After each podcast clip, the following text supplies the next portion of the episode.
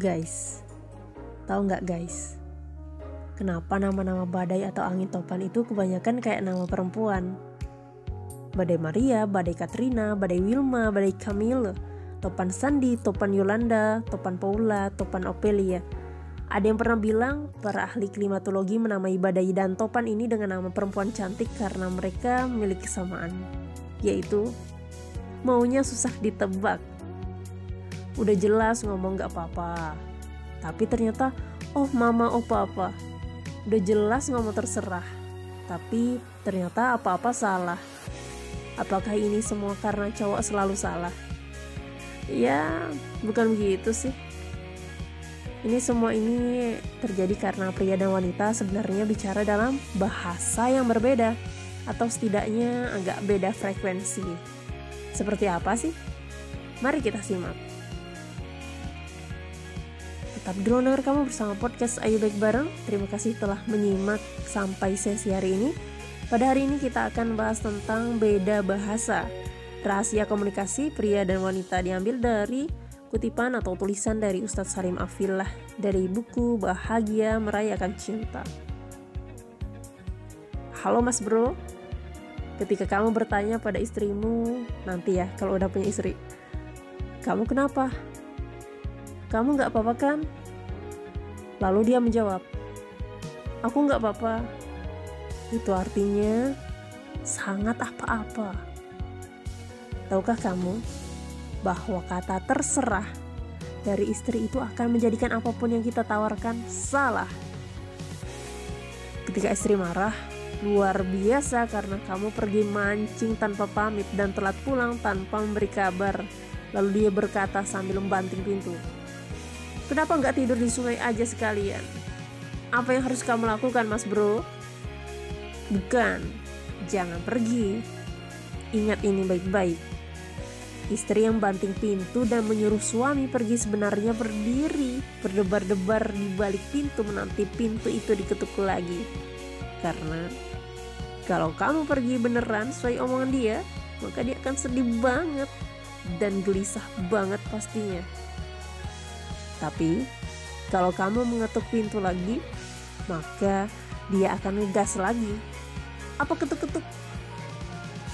Meskipun sebenarnya dia jadi lega karena kamu nggak pergi ke mana-mana. Apalagi kalau ada warung kopi dekat rumah yang pemiliknya janda. Hmm, rumit sekali.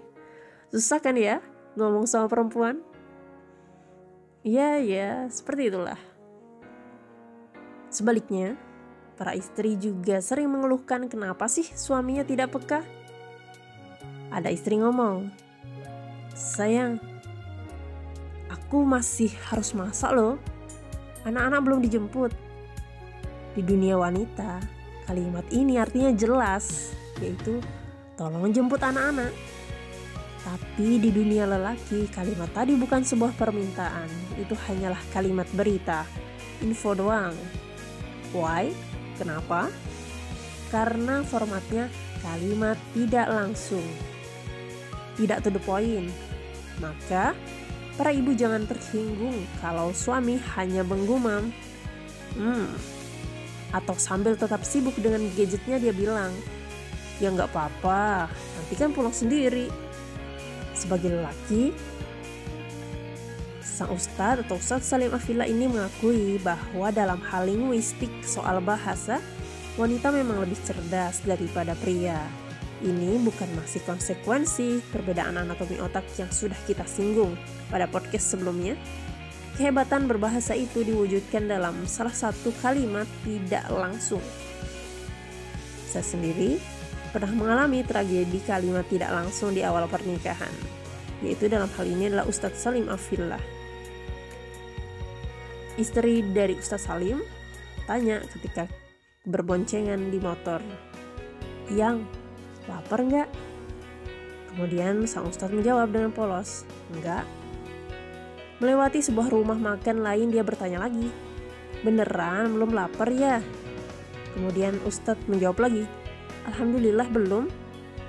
Setelah berbagai urusan dan mentari pun bergeser, kemudian Ustadz dan istrinya pun pulang Loh, Sampai di rumah dia ternyata masak mie instan di dapur dengan tangan gemeteran dan mata berkaca-kaca.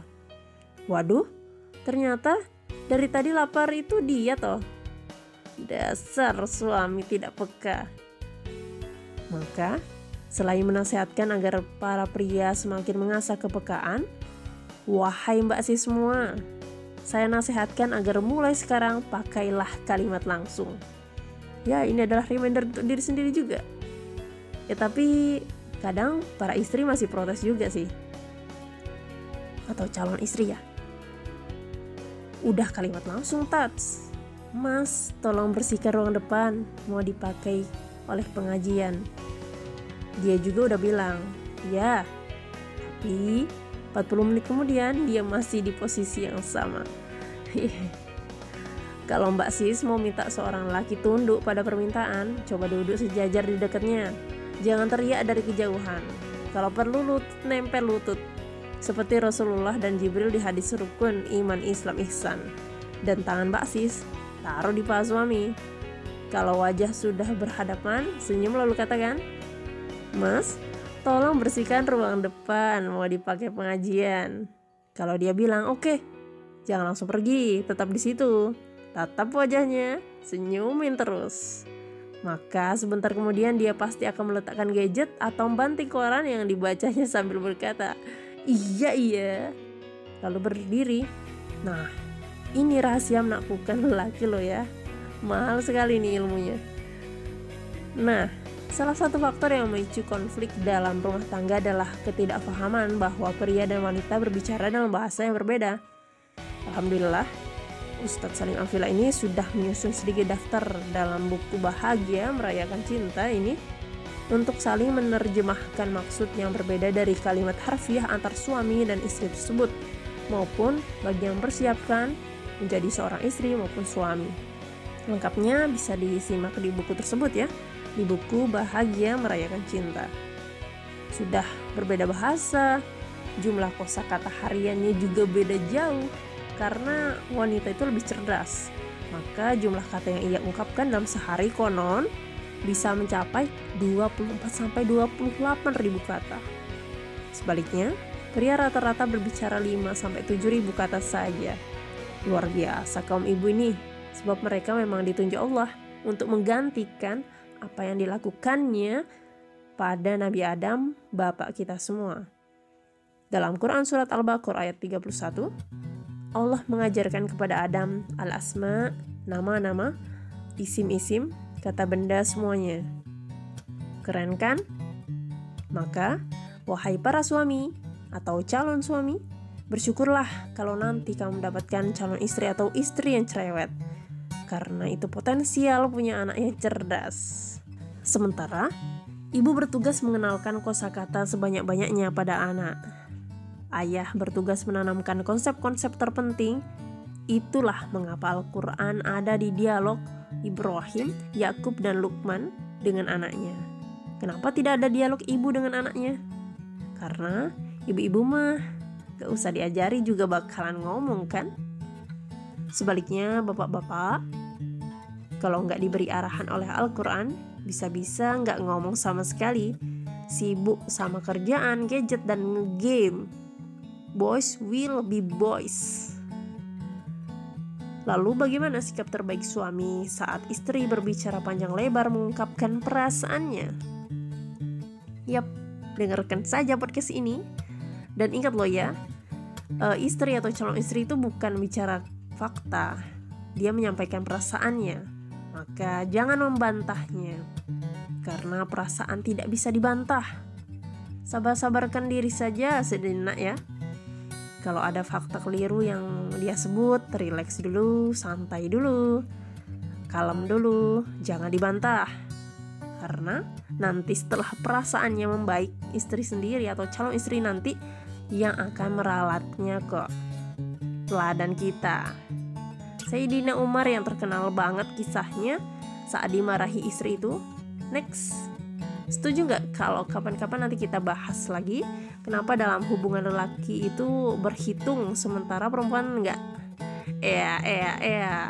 Masih di buku Bahagia Merayakan Cinta. Insya Allah kita akan bahas di podcast selanjutnya. Jika berkenan, silahkan subscribe ya. Eh, kalau podcast bukan subscribe ya. Silahkan di follow kami di Spotify ataupun podcast harian di Google Podcast, uh, di Anchor FM, kemudian di Radio Publik, di berbagai platform dengar podcast kami hadir. Kemudian juga kita ada di Instagram di @ayo_baik_bareng. Kemudian di IGTV dan Story uh, Instagram. Tetap drone denger kamu bersama podcast Ayo Baik Bareng. Semoga bermanfaat. Silahkan di save ataupun disebarkan ya. Wassalamualaikum warahmatullahi wabarakatuh.